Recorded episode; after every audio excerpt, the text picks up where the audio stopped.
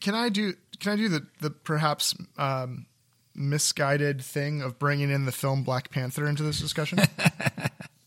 Sure. right. So I you've seen the have you seen Black Panther? I assume you have. yeah. Okay. So, uh, you know, this to me is a perfect example because the true revolutionary there is the person that is characterized as the bad guy, right? The the, the revolutionary who wants to, you know, regain the uh, the crown uh, in order to liberate all right people of color everywhere in the world.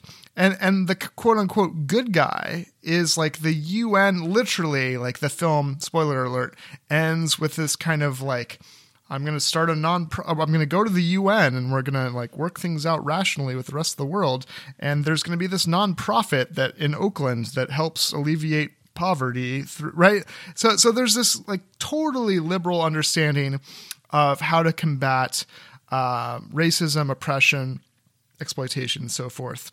They And like it seems to me that go ahead. Yeah. Oh, they. I mean, I think that the they're trying to argue that that method of uh, they, they're casting the sort of um, you know Black Panther's character.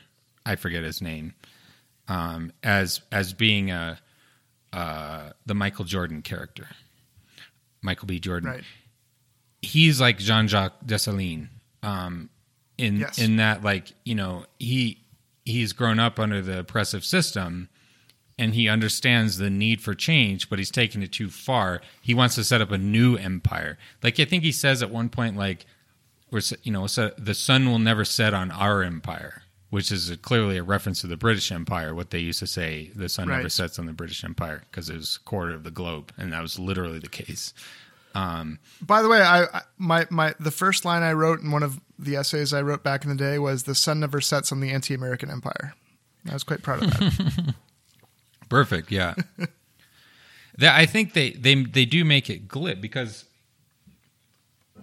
I mean they they they give the you know the protagonist is this um uh you know moderate sort of incrementalist fellow who's the king yeah, exactly. which is by the way that's very weird to have a super advanced technological society there's a king you decide who leads the country by by like a fight to the death that uh, traditionally is not a good way of selecting political leadership It seems yeah, just not the best way. That's true. Yeah.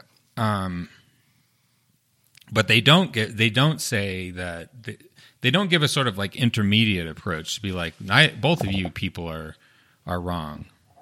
And you know what we need to do is take on the imperialists but not not to go overboard with it.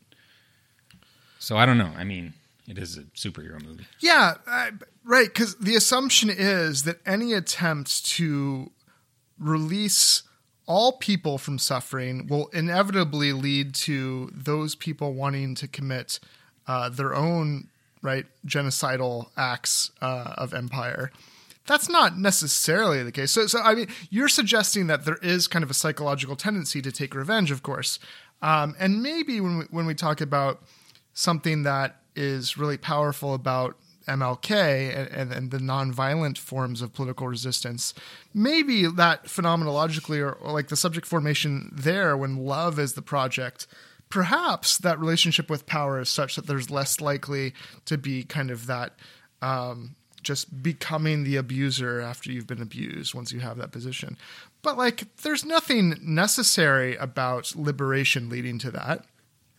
And, and I don't know. This is a very interesting discussion because that that whole and, and MLK himself pointed out in his Vietnam speech, right, that oh, the state loves me when I talk about nonviolence when it's we black protesters being nonviolence.